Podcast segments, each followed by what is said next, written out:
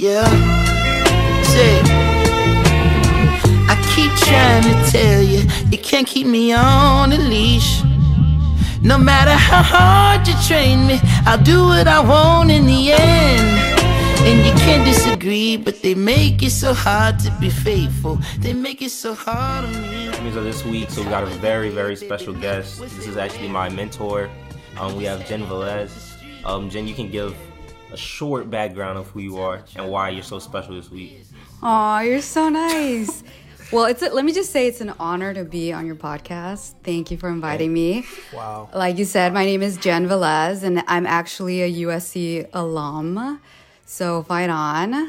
Uh, I am an editor at Grammy.com, which is the Recording Academy's website. So, really quickly, what we do is, of course, the Grammys happens once a year, but the Recording Academy does a whole bunch of stuff throughout the year. And so, uh, my job is to work on features, uh, artist interviews before the world shut down, go to music festivals, and just talk to artists about music and how awesome it is. So, that's basically what I do.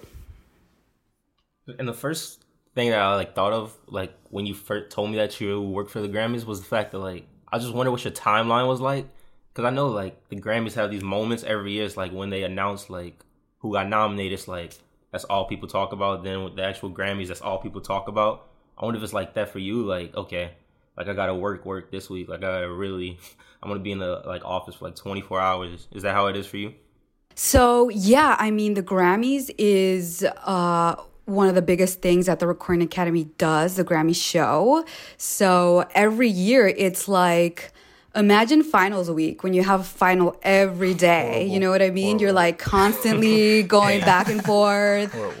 Um, Pre COVID, it was like, you know, the Grammys, the show is on a Sunday, but we have a whole bunch of events that week. So it's like in the past, I've been to like Billboard Power 100 on Tuesday, MusiCares Person of the Year on Saturday, and then the Grammy show on Sunday. So it is a really wild week every year. And even though it's moved, everything's moved digitally this year, it's still a really busy week.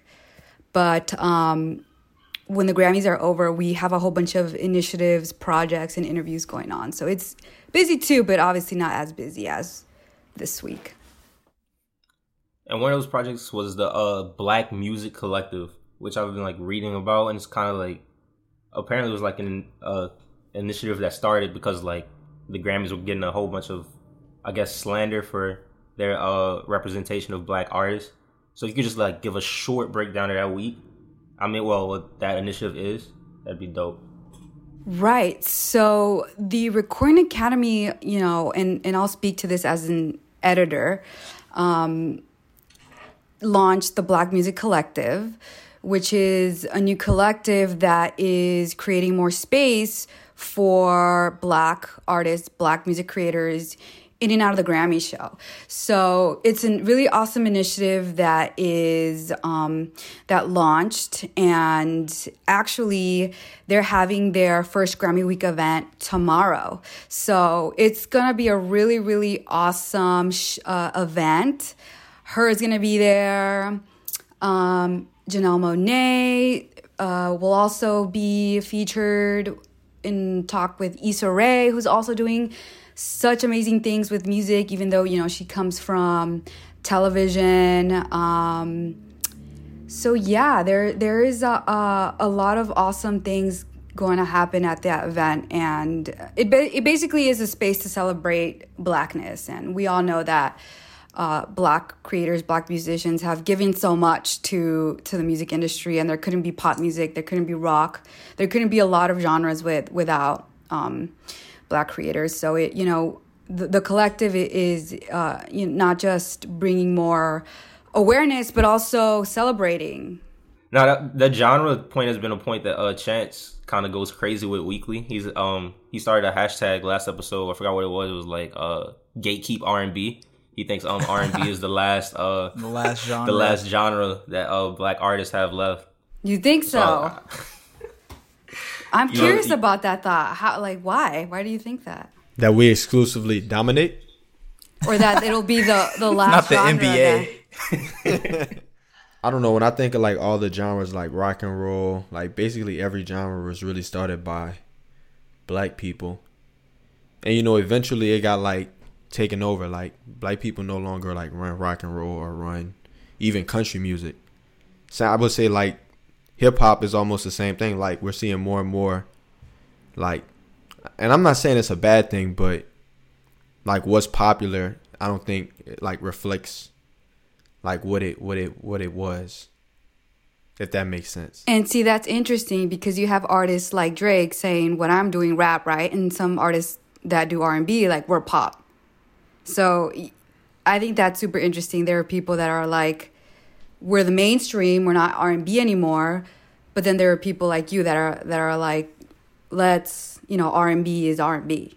So I think that that's super interesting. What do you think about that? What do you think about people saying like uh, rap and R and B like are are pop and should be seen as pop? are like the popular music i think Yeah. i think that's true like may, maybe r&b a little less so but definitely hip-hop has become like the most popular genre just in like we're just seeing it with travis scott and like all the artists who are who are getting the big deals who are uh like really transcending music are all like coming from hip-hop and i guess r&b too with like the Weeknd so I would say they are the most popular genres, but I don't. I wouldn't call them pop. Like I feel like pop is still pop, even though it's not like the most popular genre. Like you just know what pop sounds like. I feel like rap is pop.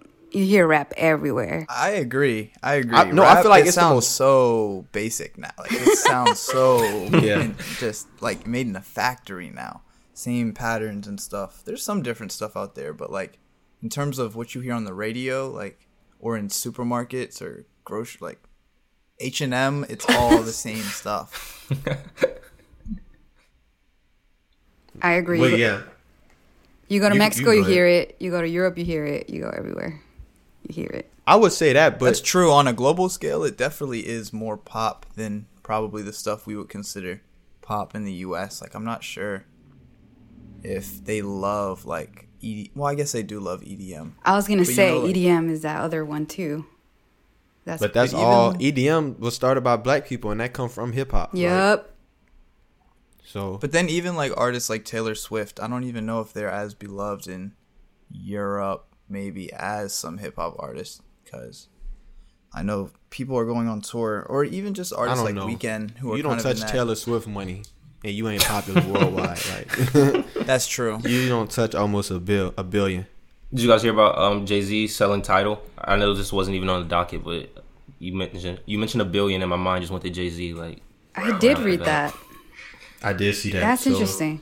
Chance, you've been kind of critical of Jay Z in the past, and people. There was two sides to this whole like debate, kind of saying that um, like one Tidal was supposed to be for like Well, the who black did he consumer. Who did he sell it to? he sold it to um Square and Jack Who- Dorsey. Exactly. He sold it to Twitter. He sold Tidal to Twitter. Yeah, but it's a money move. I already knew Jay Z. Everybody knows Jay Z is a businessman first. He's a capitalist first. I, Like- I'm not surprised that he sold it for sure. He's probably on to his next venture, and he's like, "I did what I had to do here. Now I'm moving on." Yeah, ain't nobody speaking down on him. What he bought it? Didn't he say he bought it like for It was fifty at, million? like 50, 50 million. in sold it for 2015? 297 million. Whoa. So six years. What was his IRR, Tosh? He's a Okay. business. Can I come in with like the, the Twitter the Twitter take is that yes. He made the brand. It was the whole like slogan like by us for us. The brand was supposed to be a new revolutionary approach to streaming that was going to help black artists. You know, Kanye had The Life of Pablo released exclusively through there. Beyonce, Lemonade, like it was supposed to be this new revolutionary thing and now it's gone to Twitter. And I think a lot of people that are true, well, I don't know, the Jay Z stands will kind of just agree with anything he does, but I see some people kind of turning on Jay Z, saying he's not for us. Anybody that was kind But of but y'all still turning on, that him train- now? That's my thing. Anybody that was still on that train. That's what I'm saying. I'm not surprised. Like a, a, a what it is, an old dog not gonna like learn new tricks. Like a, a tiger not gonna change his stripes. Like we know who Jay we know who Jay Z is. Like He really doubled down on the analogy just for no reason. like we saw we saw him with the NFL deal. How that was like the worst time he could have ever signed a deal with the NFL, and he went and did that. And now we're seeing artists like Jay Z did it now. People like Weeknd and Travis Scott don't mind performing at the Super Bowl when like four years ago they was talking about oh we protesting the NFL like it's business. And like I Jay like Z the is a businessman. He always I think he'll do that. something new. What's that I mean- uh, lyric he has? I'm not a businessman. I'm a businessman. Exactly. Oh, yeah. Exactly. there we go. The, the classic. exactly. Classic. Like Uh, we have a, uh, we had another uh, black company um sell um Swizz Beatz and Timbaland sold Verzuz um large stakes and Verzuz to Triller.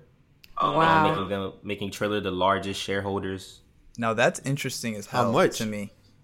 Uh, it wasn't announced how much. This was. Oh, let's check the Pitchfork article. Article. How much is Verzuz really worth though? That's interesting.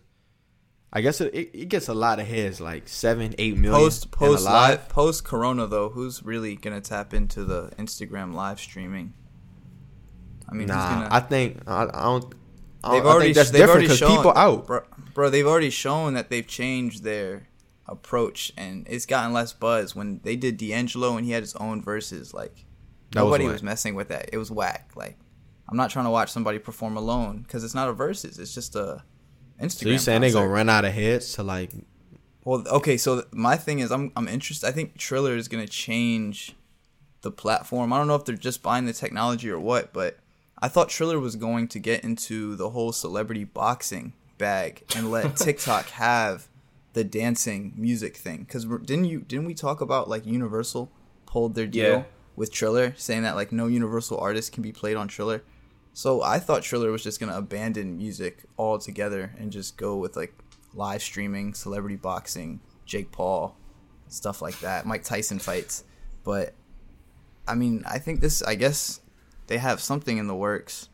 Shout out to Swizz Beatz and and Timbaland though. Like we got some good Verzuz. I think it's done for the brand though. So you think the majority stake means like Triller about to get creative control? It ain't just a money play. Or technology or IP or something. Yeah. I think Triller's about to make a play. I just don't know what because TikTok is just Triller but better. I don't know what Triller could do. And they don't have the rights to any music. I'm not on I don't Triller know. Maybe or it just TikTok. moves to their platform instead of Instagram. Are you on either? I'm not. Either app? I'm not. Taj? Are you on Triller? I'm not on Triller. Chance, I know you're on TikTok. I'm not on either, but I'm about to get on Triller because I'm about to start making music. I'm joking, but All right. Do we have any more uh Grammy questions for Jen before we get an unheard artist? well, yeah, I want to talk about what was your. What was, can you talk about some of your experiences, like maybe like maybe two or three, uh, like your favorite moments of uh, being being an editor for the Grammys and getting to meet all these cool artists and go to the events. For sure. I think one of them that pops to mind is pops in my mind is just when you interview an artist before their first nomination. So uh, this year, uh, Lido Pimienta is nominated. She's an Afro Colombian artist based in Canada. And last year, I interviewed her for an article on anti blackness in the uh, Latinx community. And she had an awesome perspective. Um, she had recently released her um, album, Miss Colombia. And then come November, um, you know, she gets a nomination. And I actually interviewed her this year about it. And it's just really cool to follow an artist through that process, you know, and, and what it means to them. And, and for Lido, who was under the radar a few years ago, to she's going to perform at the uh, premiere ceremony before the actual show. Like for her to have more eyes on her. Like this is what the Grammys does for artists. You know what I'm saying? Like it brings people from all the world watch it and someone you hadn't heard of the next day you're like who is that? So that's one of the things that has been really awesome. Um, i think too being able to just write about music to work with music like sometimes i'm like in my desk or sitting at my desk and i'm just like man like i get to do this every day. You know like it's really cool. Um, i think music is one of the arts that is just so so it's personal, you know, an artist uh, pushes out a track and then their song becomes ours. Um, and we also get to connect with it in a different way that we can't with like say an art piece. So it's really cool to to work with music every day and um, last year at the Grammys, last year Grammy Week, I got to host a panel featuring Tainy, which is one of the hottest producers in Latin music right now in in reggaeton. Um, so being able to to bring awareness to artists and what they're doing is really really cool.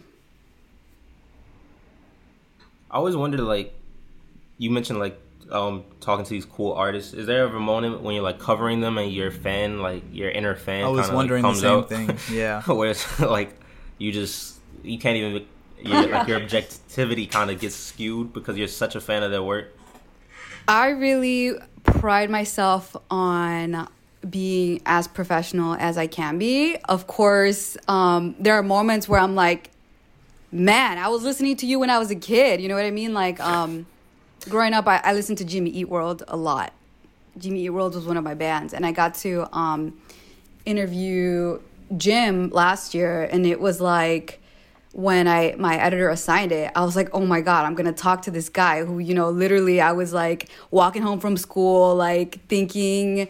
You know, this is the best thing ever I've ever heard. And then I'm there, like, asking him questions, and he has no idea, you know, because I'm not going to tell him, like, hey, you, like, shaped my life.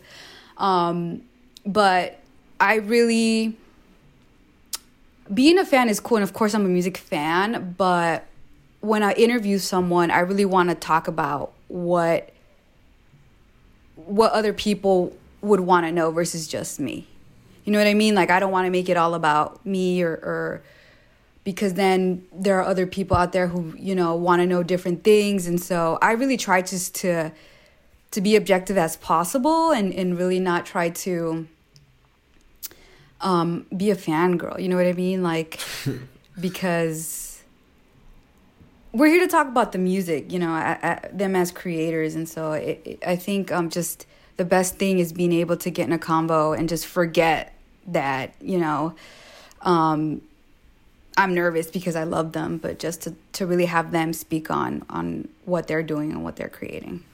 That's definitely yeah, definitely relatable. Just working with artists and trying to suppress the fan side and hoping that you can just build like a natural kind of conversation there so that you like you said that kind of fandom goes out the window and then you get like a more meaningful experience altogether than like kind of anything you expected before you walked into the experience so yeah and you know what it's really cool being able to bond with an artist um this has happened to me twice i'm from south central shout out south central um, I got to interview Nipsey Hussle before he passed.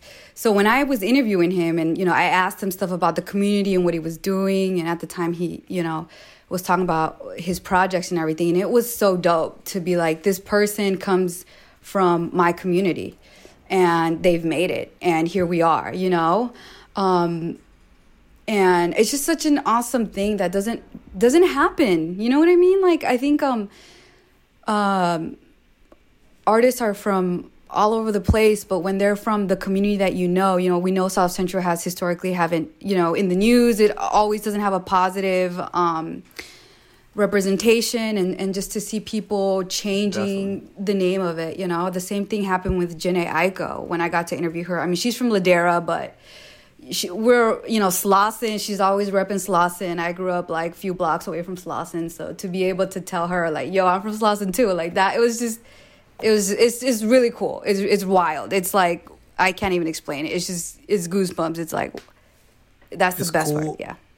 it's cool hearing that on the kind of like journalist side too because we've talked about it as like fans we hate going to pitchfork and reading an article on like Playboi Carti written by somebody named like dan from ohio who probably never listens to Playboi Carti in their life so to hear this like so when i uh taj what's the one dude on twitter that's like famous uh, that writes for pitchfork a bunch of different people he gave uh Carti like that bad rating you know what i'm talking about Yeah, like Antonio Alf- Pierce or something. Exactly. No, Alfonso. Alfonso, Pierre. Yeah. Yeah, he's. Alfonso. He's- Exactly. A lot of people like Alfonso, and when he writes about uh, like Bro, an infamous. artist, if he writes if he writes about an artist that a lot of people um, enjoy, they're probably gonna want to read his his review and have like excitement going into his review. So hearing that kind of same excitement reflected from the journalist too, I think it just makes for like a, just a good like authentic piece of like writing. You know, like just you learn more about the artist in a more meaningful way. I agree, you know, and I feel like speak touching on music journalism or journalism, we need more voices, you know, more diverse voices. So it like I said, you know, I'm honored to be here because this is y'all doing your thing and y'all talking about music. You don't need to be writing for Pitchfork. I mean, if you want to write for Pitchfork, go for it. But now the internet just gives um, people the space to talk about these things. So keep doing your thing because it's awesome to to hear trying to y'all. write for Sound Sports. I sent my application for my internship, but I don't know if they're gonna get back. I know they are I know they've gotten a lot of applicants this this last round. I told Sound We'll Sports see. I, I need I want to do a dedicated Saints pod. Let me just take over Saints, all Saints duties. Sound Sports is not currently doing football, but uh, Jen, we do this thing on on Unheard where we all play like maybe an unheard artist or an unheard song in between like intermissions. And since you're the guest, we'll give you the honor of going first. I already spoke about her, but I think Lido Pimienta is doing so many things with her music, adding the indigenous, adding the black part of her into her music. So I think people, I'm so excited to see what she's to do on the show, on the Grammy show. And I'm also excited to see where she's going. She started, um, you know, she released her her first album herself. Um, she won the the Pol- Polaris Prize in Canada, so she got a grant. Um, she did her latest album, Miss Colombia, um, on a tight budget, but it just goes to show you that you don't need. And she talks about this in the interview I did with her. uh, You don't need um, that much money. Of course, it must help, but she was able to do it. So her music I- just feel it in my bones. I mean, I don't know what it is, but I just feel like it, it's that her indigenous, her indigenous, her the indigenous sounds and the and the Afro Colombian sounds. It's just like I cannot explain it. Like I'm Mexican American, and um, I know I got indigenous mixed in me, so it's like, um, I'm so I'm I'm far removed from that, right? Because colonization, like Spanish conquered Mexico, and you know practically like a genocide. Um, but there's just a certain connection when I hear like um, indigenous sounds that just give me goosebumps. So I recommend Lido Pimienta. She she sings in Spanish. Sometimes she she does Spanglish stuff, but I feel like her her rhythms are really really great. They just grab you. So I'd recommend her. Todo lo que yo sentí, todo lo que yo viví, de todo lo que presentía,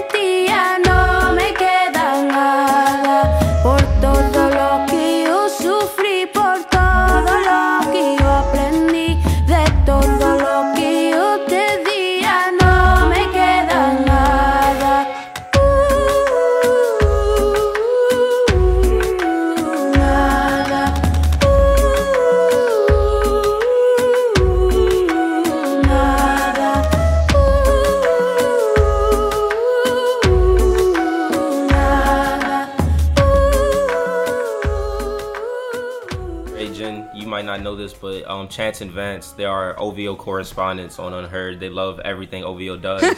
Six All right. six six six six. Party Mobile was Chance's um like top ten album of 2020. Stop playing with me. I didn't like it. Um, so we'll let Chance go first. He's been like raving about this Scary Hours 2. Take it away, Chance. Was it scary? Shake it, warrior. Were you scared? Was it? Man, scary hours too. He's saying I was raving about it, but I ain't gonna lie. I was raving. this, this is good. This is good for us. This is a great way to end out the first quarter of 2021. Scary hours two. He went two and a half for three. Cause what's next? Some mid. But Wants and Needs, lemon pepper freestyle, creme de la creme. Ratatouille.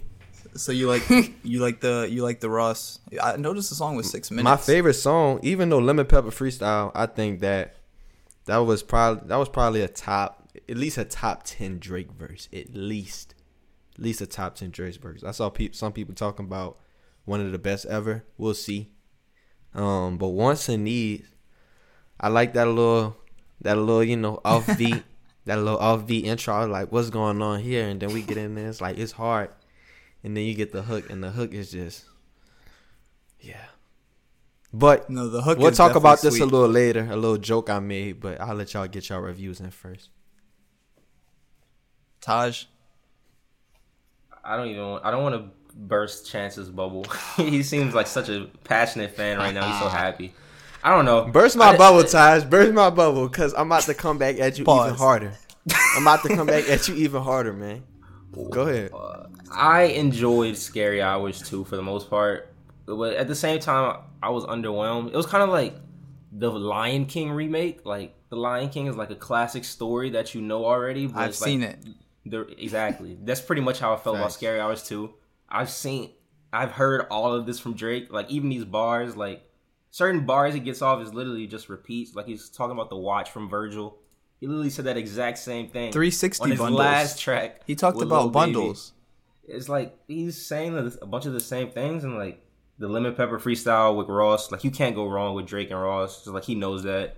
Baby, he's the hottest like rapper in the world right now. You can't go It wrong was with safe. Baby It was feature. safe. We know that. But the And formula then, worked. and then what's next was just bad. Like I, am Yeah, sorry, I just don't like that good song. That was not a good song. It was uh, I like. I'm a big J Cole fan, and people murder J Cole for folding clothes, rightfully slow, rightfully so. But I, I put what's next like one tier above folding clothes in terms of how bad it is to me. So It's it's mid. yeah, it's that's bad. this is how I felt about Scary Hours 2. It's like the Lion King um remake from like a year or two So ago. give it a review. I gave it a two and a half out of three. What you got? it's such a random scale. I, Um, I guess Because I of the said three, songs. I said he was. I said he was two for two on old thing, and then I gave him half a point. I'll say what's one and a half out of three, just because it was like very safe, and what's next just wasn't good to me. What's next gets zero points. It's Yeah. two out of Yeah, three. it wasn't good. Um, I'm I'm interested though. You say what's next is bad, and Chance, you say you clearly don't like it either. But it it was the one a lot of people were asking for after he leaked it, or well, sorry, after it was leaked anonymously online. Um, do you think that he was behind the leak or anything like that? Like to kind of test the waters, throw something at the wall, see if it sticks. Do you think Certainly. he did that with what's next? A thousand percent. I think we said that on last week's podcast how Drake has like the fakest leaks ever. He just kind of throws them out there. Like I in think we business, right. there's this there's this thing called like MVPs, like minimum viable products, which is like you doing the least amount of work possible to see how much results you can get. And it's pretty much what Drake did with What's Next. He just threw this leak out there and saw people liked it, and he was like, okay. Businessman, I'll actually Taj drop it. money. And What you Yeah. What you think about the uh the little EP, if we even want to call it that, the little single, uh, Jen? What do you think? The whole thing. Like, what'd you just think of the songs? Like, did you like it? The the project. I mean, it wasn't really a project, but whatever, whatever we want to call it.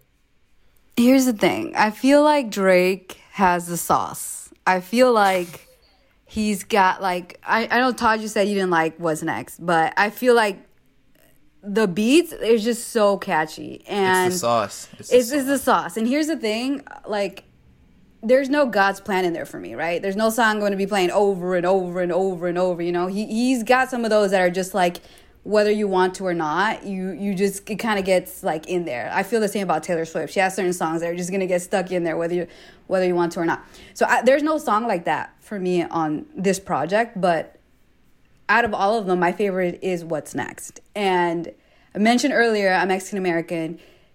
He says two words in Spanish. So any anytime there's Spanish, anytime there's wait, what words he said? Wait, which one he said again? we gotta look it up.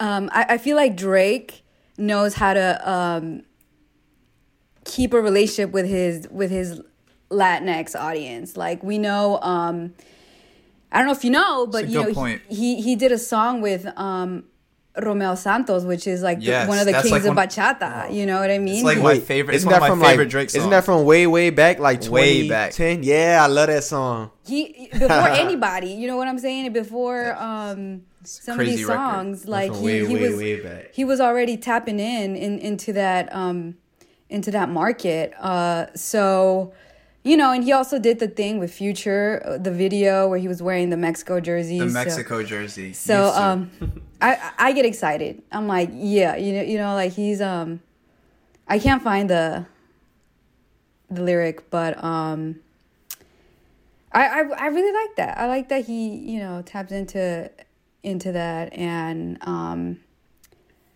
I, I, you know, it's so funny. I mean, Rick Ross's biggest line is lemon, lemon pepper my wings, and the fact that it's called lemon pepper freestyle is just like so funny to me. Um, Drake is nominated. Plugging the Grammys back in. Uh, the baby is nominated as. Oh no, this is Little Baby. My bad. My bad. This is Lil Baby. Lil Baby is nominated as well. I think the bigger picture for uh rap performance song. There you go. Nomination, I think. There you go. So, um, yeah, I would. You know, I would give it a two and a half. You know, I would. I wouldn't. It w- it's not like, like I said, I'm just gonna be bumping one of these songs like all the time. But I feel like he's got the sauce and he knows it. And, um, he he. It's funny because he's a. You could tell he's a, a like a sweet guy. You know, he's always rapping about girls and. You know what I mean? So he, I don't know. I think that that's interesting. That always sticks out to me about Drake. I think he knows what to say, and in some of these lines, I feel like he's continuing that. So I mean, scary hours, y'all. This is how I just took it. Like, first of all, to your point, just that's one thing Drake we always commend him for is just that he knows how to really. I mean, and, it, and it's such a tough task or burden. Like, he has to appeal to like so many different types of like uh, genres and demographics, and like I think that's a good thing. That's what's made him as big as he is today and such a global artist. But, um, so I can appreciate uh him doing that. But also I think Scary Hours, man, like he just testing the water. So I wasn't even expecting like the first Scary Hours. Like Drake has a formula. Like give me a soul a soul sample or um like some some, you know, whisper R and B artists we haven't we haven't discovered yet. Put them on loop. Give me some nice drums. And he's gonna give you some luxurious bars. And uh he's kind of that's that's been his formula diplomatic community he's he's a diplomat apparently. yeah, but scary hours he just i think he just testing the waters man i think certified lover boy finna go crazy Uh, I'm excited for that the- one. all these leaks taj money like you you try to stun on my mans but you got all the leaks i don't even got the leaks taj money be having the leaks all That's of another. them. That's another thing that's kind of frustrating because it's like Drake's leaks are the leaks that are out there. Vance and I like rave about it like probably weekly. The leaks that are out there like ten out of ten. They're So to ready. give me, like, they're ready these, like- too. They're ready Yeah, they- already. Like To give me these six out of ten like tracks, you're like teasing me. It's like, bro, please give me vital. Give me. These were just for the Love Me. streets, though, bro. He's not gonna give you his best stuff. Scary Hours was for the streets, bro. Like Sands, like that hook. You already know they about to run that up in the club for the next three months. The yeah. whole club, Corona and everything, about to be going crazy. And so someone mentioned, Exactly. I forget who, someone mentioned about him repeating stuff. I feel like that helps the sauce. Like I don't know if you've noticed, but it's just kind of like it's almost like hypnotizing when he, they keep repeating stuff. This is you a know, great point. You know what I mean? And it's just like it's too what I've noticed. This is my theory. It's like the best thing about music is is when it tells a story with a beat. So the the parts I love in songs is like when the beat drops, right? Because it's taking you high. It, you you know, it's there and then kind of takes you higher, takes you higher, takes you higher. If it drops, right? So it's kind of taking you on this story, on this roller coaster.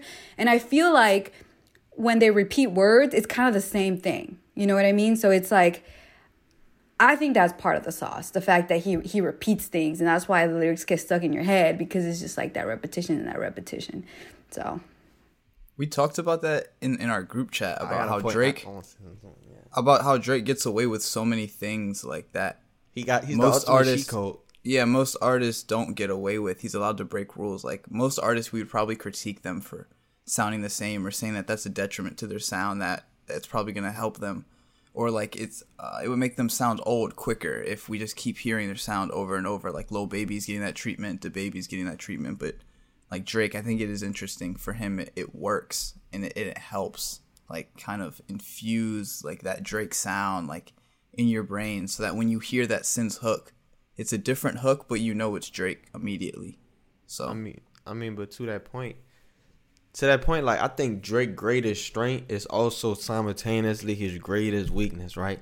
So like y'all keep saying like he repeat these bars of like each song you can expect like a diplomat line, like, but that aids his image, like when he repeats these things in songs, when he comes with the same flavor each time, like you get a, you you build up an image of of who Drake is as an artist, as a person, or whatever. And I mean, can we just be honest? Drake only ever raps about himself, like, and I think that's also something that people critique him about. And I just wanted to get y'all, y'all. fuck uh, the critiques. Why wouldn't you rap about yourself? You're a No, I'm saying, but that's, but I'm saying like, his the critique is that he only raps about himself, at least compared to like who else we consider in like our generation's goats. So like the J, the J Cole's, the Kendricks, like they have been able to like take remove themselves from I'm J Cole, I'm Kendrick. Like I can rap on other stuff than just what's it like to be Drake. You feel me? Or do y'all not? Because I think that's where y'all are coming from. It's just like, all right, Drake. Like we sick of hearing about the the the Virgil you got, the the Patek. We sick of hearing I mean, about that's the not where I'm diplomat I- I was That's not where I'm coming of- from. I think what you're saying is a strength. Like that's good. Like Drake being super personal. Like everybody, when Drake drops, That's what I'm timeline is saying. Just filled with lyrics of people relating to the, what Drake just said. So I think that's cool. Him being super per, super personal. I think more so the repetition to me just it kind of feel gets to the point where it feels formulaic. No, I've heard the whole that's where I song get, like- before. Yeah, that's where I just get bored as a listener. Like I can, if I can group your song with like six other similar songs from you that you've done this over and over again, it's kind of like I'll just listen to the better version of this same song. Right. It's not a I mean, that's how it concept is for me. Mm, I don't do that. The, Like Wants and Needs, I like Wants and Needs. That's probably my favorite song on there. But would I listen to Wants and Needs over uh Never Recover or, or whatever that song? Yeah, never was from, like, recover 2018? or yes Like, But indeed. like, but Drake I would is listen to those. Drake is a timeline though. It ain't about like trying to put it next to his best stuff. It's what's now. What's you already know Drake ears to the streets. He knew what he was doing with this, my uh, my guy. it's our podcast. yeah, Like, it's he knew what he was doing with this. Like this was meant to hit the streets and start I mean, running. Like I don't that's know. I all still- this was for. This was I, you're overselling. And And I- this shit was not for the, the streets. baby rec- This is it's the for the, baby- radio. It's the that's what I'm saying. The streets. The really radio, quick like- to to Chance's to Chance's point, I feel like because you brought up J you brought up J Cole and you brought up Kendrick and how they rap about you know Kendrick raps about um uh some you know things about blackness and race and the thing about Drake is he's a celebrity. You know what I mean? We don't know about Ken we don't know about Kendrick's life. I don't really know about J Cole's life, but Drake is a celebrity. We know who he's dating. You know, he, you know, I mean, it's some of rap is, is about, you know, your life. Like, I'm thinking about Big pimping like Jay Z, you know what I mean? Rapping facts, about the girls, rapping about the, um, the money, the jewelry, and I and obviously I, I could see how people get tired of that, but I think low key, it's kind of like the Kardashians. You just kind of want to know. you kind of want to know, like what what is what is it like to be on jets? You know what I mean? And riding on basketball teams' jets and dating people and The Warriors practicing at your house. Like you know what I mean? So I think that's part of the aura, his aura. It's like there's certain. First of all, I think we need all types of people. You know, we need the Kendricks and we need the Drakes, but I think Facts. it's almost like we're li- we're living through him. Not all of us are going to be able to, you know, do what he does. And w- what I heard, he like collects Birkins for his future wife or something, or some some Hermes collects bags. them. You know what I mean? So 20, 30 of them. I think I think that's what it is about Drake. He's a celebrity. You know, when he talks about like I uh what did he say about Madonna? Like I turned down Madonna. you know, Oh, after that whole thing, it's just like no, not every rapper can say that. So I, I feel like I feel where you're coming from, but at the same time, it's just like he's that window to a world that none of us, and, and it's almost like this ego thing, right? Like, I don't know about y'all, but when I listen Mm-hmm. to Drake, sometimes it's that ego thing. Like, I'm in my car and I'm like, yeah, or you know, when you're getting out, ready to go out a party or whatever, it's No, just Drake like is the best. you bump that Drake because it's like that that lifestyle, that fun. He's he's still young, he's still doing his thing. Um, you know, some people would say like being promiscuous or being with a whole bunch of people is like, you know, cool or interesting. And he's just that that ego, that piece of, you know, um, music that will take you there. So that's just what I wanted to say about that. I think it definitely keeps him young. People are forgetting how old he gets if he keeps rapping about all these just ridiculous, outrageous things he spends money on. People will forget that he's like midway through his 30s or whatever. But it's like, okay, Drake, you got it. Still looking at girls' finstas on Instagram. okay, Drake. All right, I think that's a good Drake talk. Did you guys listen to uh Bruno Mars and Anderson Paak's single? Leave the door open. Chance was excited. It was rave reviews. Like, I mean, the ravest of reviews. People are calling this song a immediate Of the classic. century. I mean- I've never seen people go Immediate this crazy classic. with one They called y'all it. They called it talk song of the year before I didn't. came I didn't out. hear. I didn't see all that. But if y'all want to talk I've about crazy. this, this was a winning formula though. We already knew they won before they even got on the field. All the way. Which is crazy The because battle last week is when won Vance and I lost. said that, Vance, remember last week when we said this and Chance said, "Calm down, guys. We don't know what's going to happen." The battle yeah, is this is won facts. or This is lost facts. before And then we got you the exact get to song. the battlefield, and the battle was won here. Anderson Paak and Bruno Mars could not lose. They could not lose. Another This guy with the set up. sauce is Bruno Mars. This was set up for for success. And when Bruno Mars got on there, and I said it was silky, it was like coffee and cream. You feel me? it was like coffee and cream. It's like honey and tea. Like they just go together, and it's just perfect harmony.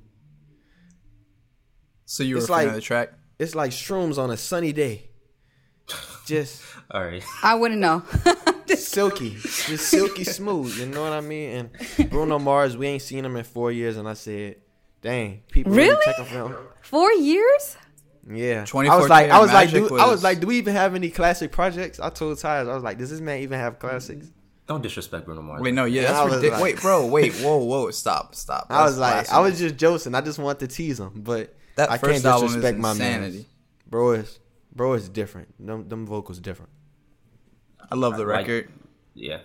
That's I don't. Yeah, I don't have too much to say. I love the record. It was exactly what I So y'all expected. killed me. Hold on. Two No. weeks ago, y'all killed me No. just saying I like this. I don't like that. I'm giving in-depth review. Stop. I'm talking about different aspects of the song because you weren't expecting it. Because you weren't expecting it. We said this last week. We knew what we, We were gonna get. Anderson Paak wore plaid pants. I could see that coming from a mile away. I saw I saw everything about it. Bruno has a mustache. He's got an unbuttoned Prada shirt on. Like I, I see I see the play. I see the entire play. I'm excited though. Flavorful. I'm excited This for is the definitely album. getting added to the flavors playlist. What I love about two things that I love about this track. One, of course, Anderson Paak. Are are y'all from California? No. Anybody? Okay, so Anderson Paak is from Ventura, right, which is like above LA County. So I love that he's putting Ventura um on the map. So shout out Ventura, love that. Um, you know, Grammy winner. So I, I love this combination. And another reason why I love it is because 70s soul has been saving me throughout this latter part of the pandemic. Like Marvin Gaye, Round Robin, like it's really been saving me. And this is soul right? This is a this is an ode to soul. And even the music video is a throwback. So being from la you're like let me play this track. Let me get on my lowrider. Let me get on you know put the top back. Let me cruise palm trees. Like i love it. I feel like what we need right now is some escapism. And this is definitely escapism with a great beat and, and a throwback beat. You know what i mean? So i i'm i liked it and It's definitely flavorful. yeah. So that's what I like about it. It's like that chili I made. Yeah, it's definitely refreshing. And we like we're kind of missing that pocket right now of that kind of retro artist, just that retro sound, or like you said too, a distraction from everything else like in the world or whatever. because it feels so nostalgic. It just feels like you're in a whole different time period when you're listening to it. So I hope the rest of the album reflects that. Facts, especially juxtaposed to what, to what's like you know, to what we've been getting. Post. I don't know when did music just get crazy off the wall. Post Uzi. After Uzi, we got no albums really. Not not nothing. I'm talking about crazy off the wall as far as like the punk rock and all that other stuff, where it just was like, that's when hip hop really got into. Never mind. Yeah, I don't know. I don't know where that. I'm like, confused what? what? your point was. What your question was. But yeah, I, I, I like Chance and like Jen and like Vance. I think it's a perfect track. I was already crazy excited for it.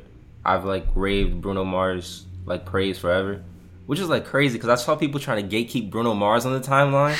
I'm like Bruno Mars is a megastar. You can't say like You never heard I was a Bruno fan. like, yeah, I was like I was a Bruno fan before anyone. I was like That's what? hilarious. You wasn't a Bruno fan in 2010. We were all listening to the Lazy song. Like what? We were all definitely Oh my 19 God. years old watching this man on Rio and the did and whatever Pixar movies. But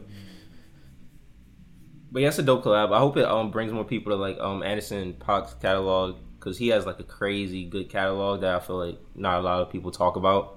So I hope that like naturally trickles. NxWorries, his collab with I forget the producer name, but that's even another layer of the onion.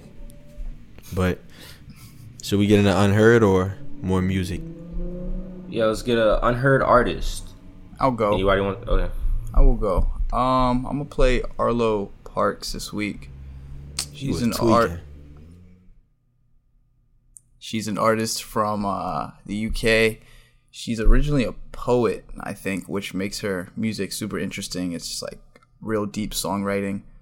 Um, I'm gonna play. Let's see. Oh, I didn't know we were supposed to actually play the song. Y'all should have told me. No, no, I'm not. I'm not. I'm not. I just, He's no, I just, I just say, I just say it like a, like Oh, I'm like- intro, like, like a you're radio gonna- you're show gonna type do it. thing. Oh, okay. exactly, exactly. Yeah, nah. I'm gonna play Green Eyes off of her last album, Collapsed in Sunbeams. Summer in my eyelids, eating rice and beans, paying Kaya's bedroom. Think she wanted green, but the weather puts you on my mind. Dragon fruit and peaches in the wine, kissing circles underneath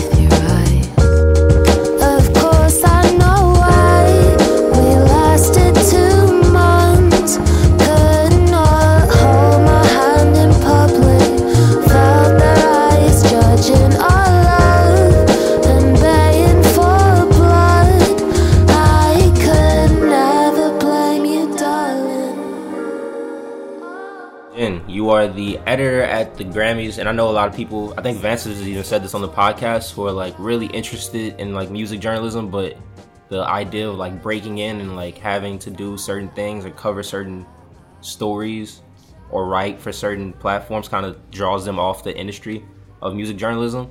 Um, so I feel like if you can just talk about how you got to where you are, and maybe give hope or just ver- verify the fact that there is no hope in music journalism, I think that would be great. I'm like, that's a big job. Um, so my story is kind of all over the place. Um, I went to USC to to study music journalism, um, and I ended up, you know, doing my uh, thesis on ska music in LA, Latin ska.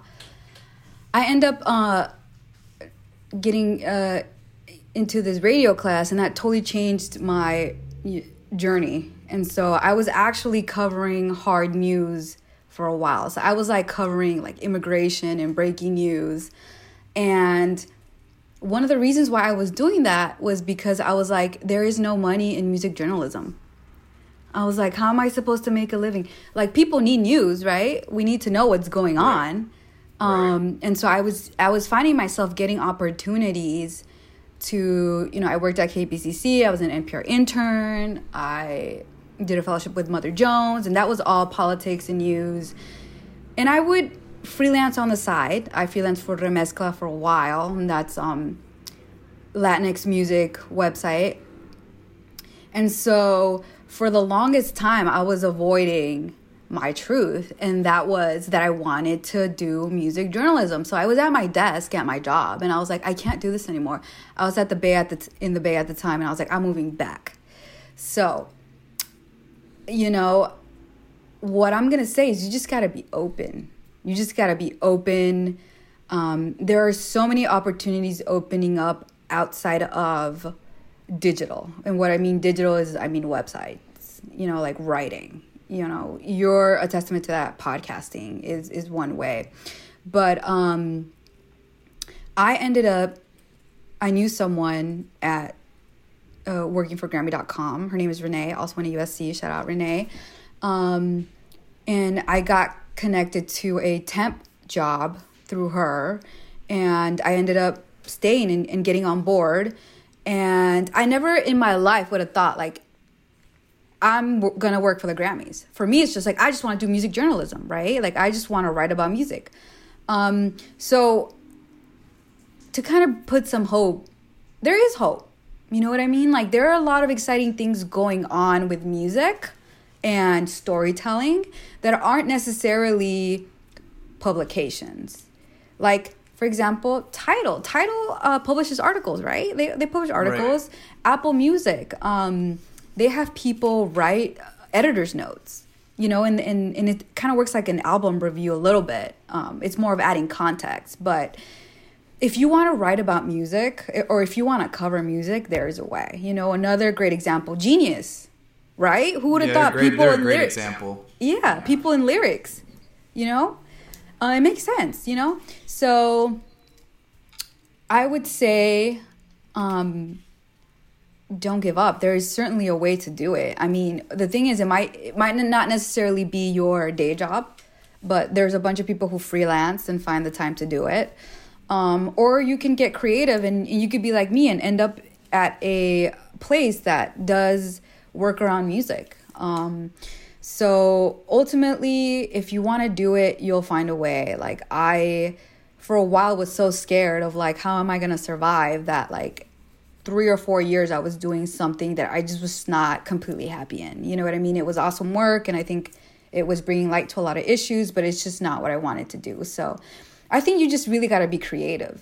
And in a sense, you got to have that entrepreneurial spirit where it's just like you got to find different avenues and who knows you may even you may even create you know uh, your own thing and, and, and even though you know things like podcasting it's super oversaturated but when you find your audience, you Yeah. find your audience and they'll support you. So Exactly, exactly. Yeah, a lot of good words. I think that's my take. Yeah, like don't give up. There, there it's we need people to tell us about what's going on with artists or at least to interview artists. So I think it, it's storytelling and music isn't going anywhere. It just might not look like Rolling Stone. Like have you seen that movie? What is that movie? Um with the guy that inter- and Kate Hudson is in it. Have you seen this movie? Maybe you haven't even seen it. But um he's a Rolling Stone writer and he goes on tour with a band. Do you know what I'm talking about? I No. don't. I'm trying. it, it's not going to be like um you know like people used to get a lot of uh, you, you know rolling stone back in the day you know there, there was a lot of interest around magazines you know so it may not look like that anymore but i definitely feel like we're going to have something with music and storytelling I agree. I think like what you mentioned about the streaming platforms now putting out, you know, print content or Apple Music having the editor's notes. There's definitely going to be more modes of storytelling that aren't just traditional, especially with I think COVID kind of accelerated that process of moving to this kind of new transitional period that I think we're kind of entering now, if not like already in it. But good words. yeah amazon music too i don't know if you y'all keep up with amazon music but they're doing videos with artists which is pretty cool Interesting. I know Netflix announced that they're kind of debuting like a podcast thing, right? That was like song exploder is that what you're talking about I don't I don't know. I saw they announced Netflix announced that they were launching uh, audio only sometime in the near future. i had not And I was thinking that. like who would wanna like would it be like a Netflix documentary that's like only audio or or I was I mean I just assumed that they were going to open a podcast branch, which wouldn't be like it would make sense for Netflix cuz they do have a lot of informational content in their documentaries and stuff, so um but yeah, I think a lot of stuff like that will be there in the future and yeah, I get questions sometimes too from people in my high school about music journalism, and I think that's always weird cuz they think like like with a podcast, they think this is so like deep, but This is cool. What are you talking about? That's why they come to you because it's cool. I guess it, I, I definitely enjoy it, but um, yeah, I, I, I always look for like different little pieces I can grab from other people, you know, to pass on to like my younger people that are looking up to me. So thank you for those words. Of course. definitely. And I told Taj this because he he uh, sent a link, and I was like, "Y'all have mad chemistry." You know what I mean? You just bounce off each other, and not a lot of podcasts have that. So you got that going for you, if that helps you. True. A lot of a lot of podcasters do not like each other. that's, I feel like that's true. A lot of podcasters do not talk to each other outside of the podcast at all. We play three. We play three on three basketball. Who else? the best podcast on the planet. All right, Jen. Uh, last major topic, I guess. Um, we mentioned last week on the podcast about NFT events. Did like this whole deep background on like NFTs. Are you familiar with? Explain NFTs to me. All right, Vance, take it away. You're the expert. Oh, I'm gonna try and do this as simple as possible. It's always so kind of difficult. So, imagine uh, a bunch of artists right now, kind of in the art collecting world um, of artists and then art collectors. They are now putting their works on this digital marketplace where art collectors can use cryptocurrency, um, like Bitcoin, to buy a piece of um, digital art from the artist and hold on to it forever. And kind of the speculation behind this whole market is that the value of these art pieces are going to rise just like you know like a like a trading card almost. It's kind of the same idea. People predict that these art pieces are going to be worth 200,000 in 50 years. I'm not really sure why they think that. A lot of like that's kind of the part that's hard to grasp grasp for a lot of people. Why would i pay $200 for a digital pdf when I can go online and search up the same PDF because you don't necessarily exclusively own the art, but it's like a a token that's attached to the art that you can own um, and sell at a later date.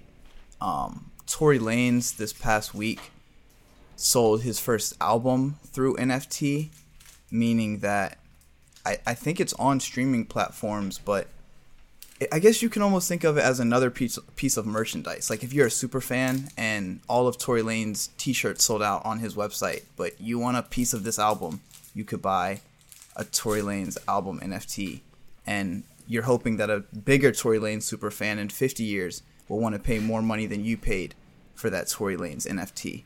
Um, and Tory Lanez was successful. I mean, he sold his whole collection, is what they call it. He sold all of his NFTs for three hundred thousand on the album. So artists are making serious money, but it's kind of this gray area of what what is it actually going to be something for the future?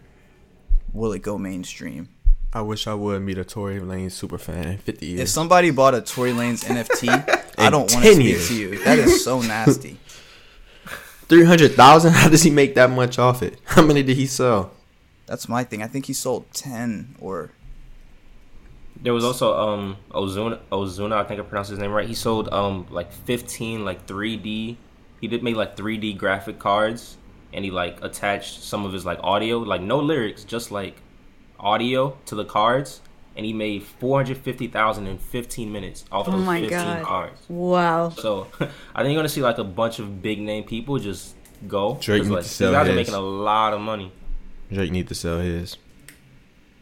Did y'all Would hear? y'all pull together some money to get a Drake NFT? We cannot pull together enough money. I don't think we would have enough money. Um, Kings of Leon. Do you know the Kings of Leon? They did the whole blockchain thing. Yeah, that's the same thing. It's the Oh, it's same, the same thing. thing? Exact That's what. thing. That's how NFTs like. That's what. Like that's pretty much what makes them up the blockchain. Is how they're made essentially. Which which is like the interesting part because blockchain was like one of the main things for blockchain is like cryptocurrency and how like that decentralizes like the whole like concept of whoever was controlling powers. Yeah. So like doing that in the music industry is kind of like a way for like these artists to cut out the labels and like um other people who will be taking money. I think Vance tweeted about it. He was like the labels are gonna find a way to get their money off Every NFTs. time, my guy, they're gonna find a way. I don't know, but it's like literally impossible. Like that's what these things were made of. Like you cannot. It's the powers in the people's Now- hands, and I think that's the most interesting part. Now I feel like if you're a big artist, you can make the rules of your NFT if you're Tory Lanez, but if you're a new artist, I just feel like it wouldn't be the smartest advice. Like what manager is going to tell their artist release music on this marketplace where there's no legal backing, no sense of IP ownership, no sense of copyright. I mean, the only thing that remains true for the blockchain is that you can't recreate. You can't recreate it or you can't duplicate the work of art. That's a, I think it's the exact opposite because it's like every time this, if you say Chance buys a Drake NFT at five hundred thousand dollars, and then somebody Vance comes a month later and says I want to buy for a million, Drake gets a cut from when Chance bought it and from when Vance bought it. So if you're an artist and you know you're only going to sell like five thousand copies, why not sell it through NFT? And then every that's the time those thing. copies get sold in the future, you're getting a split. Like you're getting royalties every sale. But I think it's the other way. like around. I like I, I get that in a sense, but not every the thing you have to realize is not every artist is gonna want to see the same contract, you know? Like they don't want to all take the same percentage for every sale. And managers I just feel like where there's no rules to this shit. And like that's a good thing in a sense, but that's also a bad thing when you're gonna try and bring like a whole industry like music that already has a whole pre existing set of that's the thing, like the art collection world that's already kind of a no holds barred field where this random blue line on a piece of paper might be worth seven million dollars because this dude in France says so. but in the industry, music industry, you already have kind of this preset like list of rules and the way contracts are structured. So, I mean, I think NFT will be a way for artists to make money, but I think it will only be somebody like a Tory Lanez. You have to be big and you have to be completely separate from labels. Because I guarantee you, right now, as we're speaking, some dude, Lyor Cohen, is up at night right now thinking about how can I get NFTs into my next artist 360 deal. Because if my next artist wants to sell through NFT, who's to say the label can't just include that as uh, like non-music income and say, yeah, this is this is applicable to your 360. We're we're entitled to 20% of all NFT money.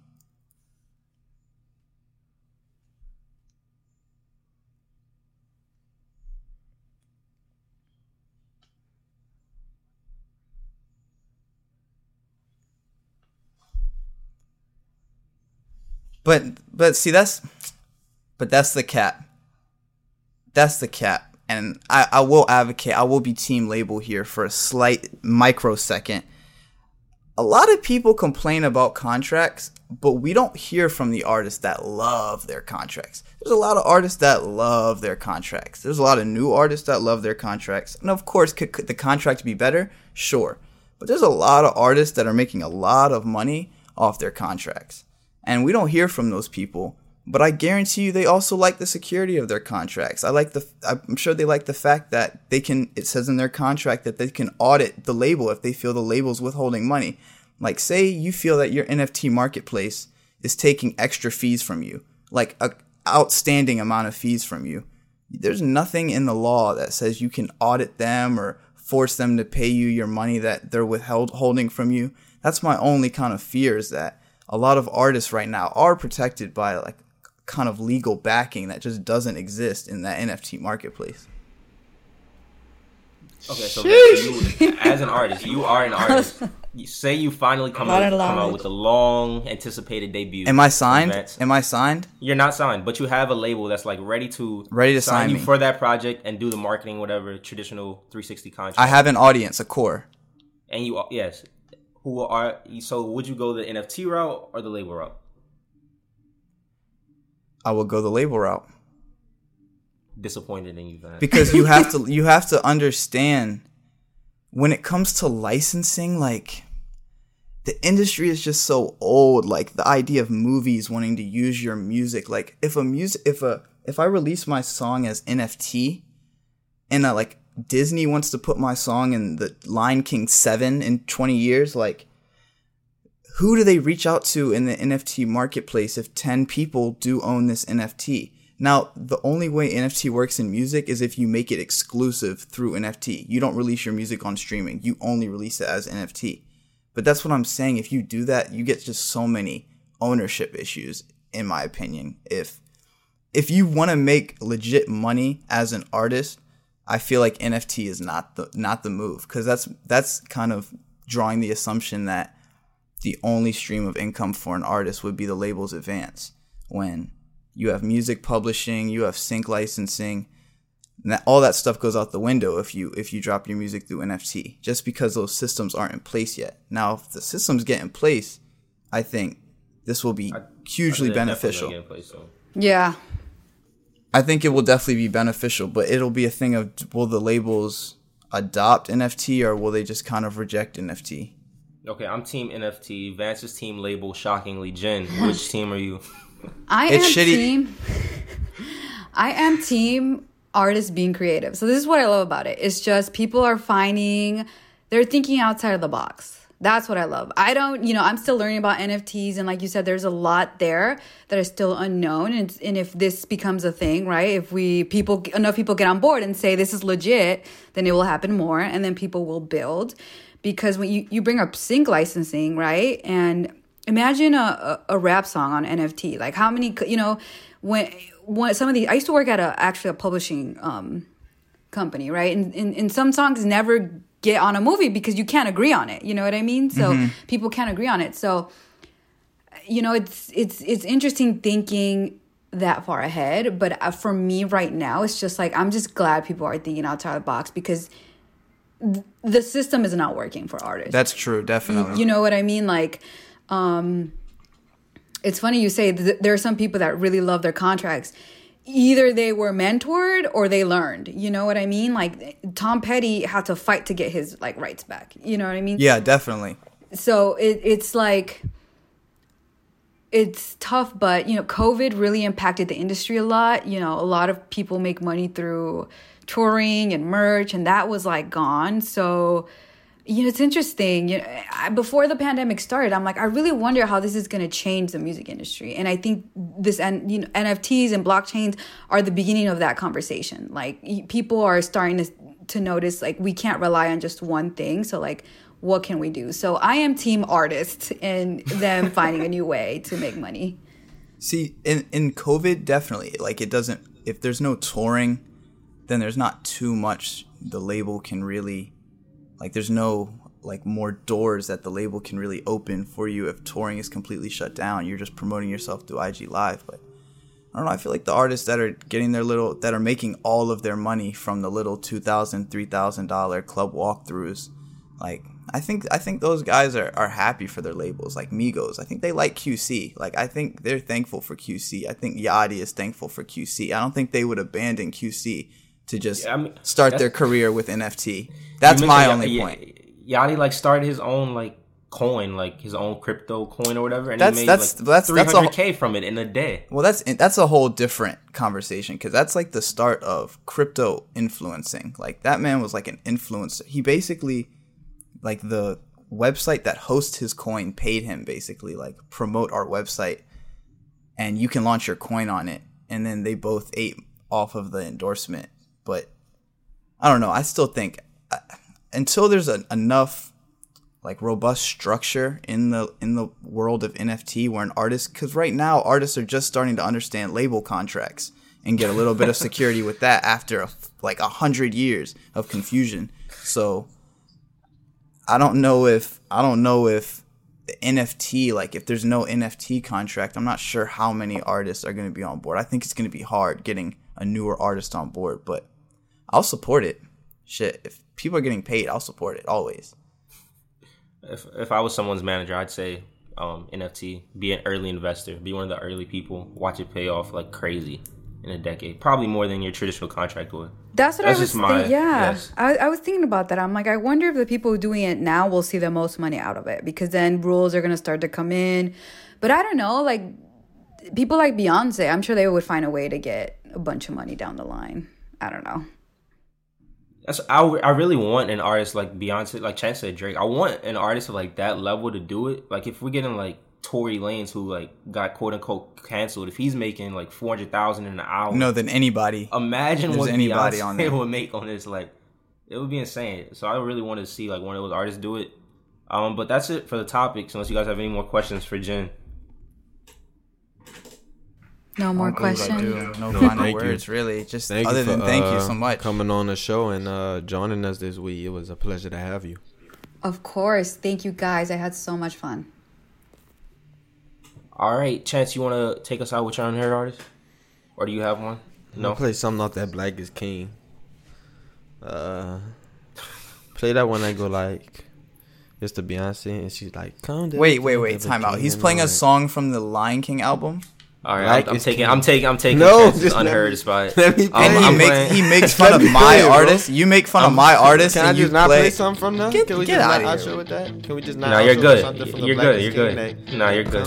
You're good. I'm gonna play um Black Star Kids. It's like this um black alternative group. I'm gonna play the track Acting Normal. I heard out. Peak. I think I went to work for the last time today. Could try my luck at school, but I'm sad to say that I'm done living for you. I'm gonna find my way. You say I'm a screw up, I'm a basket case. I was a punk at school, always sleeping in class. Mama scared for my future, teacher said I won't pass. Let me ease you of your worries, mom, problems won't last. I can't even put in words all the things we will have. I'm gonna be a rock star, selling out every show. You should try and get a job just to see how it goes. Now I'd rather go with Dre and Gabe and go on the road so I can come back home to everybody I know. But if not, at least we tried. I know they say you need an education to survive. I need to give my dreams a fair chance or I'ma die. So trust me, mom, we good over here, we alive.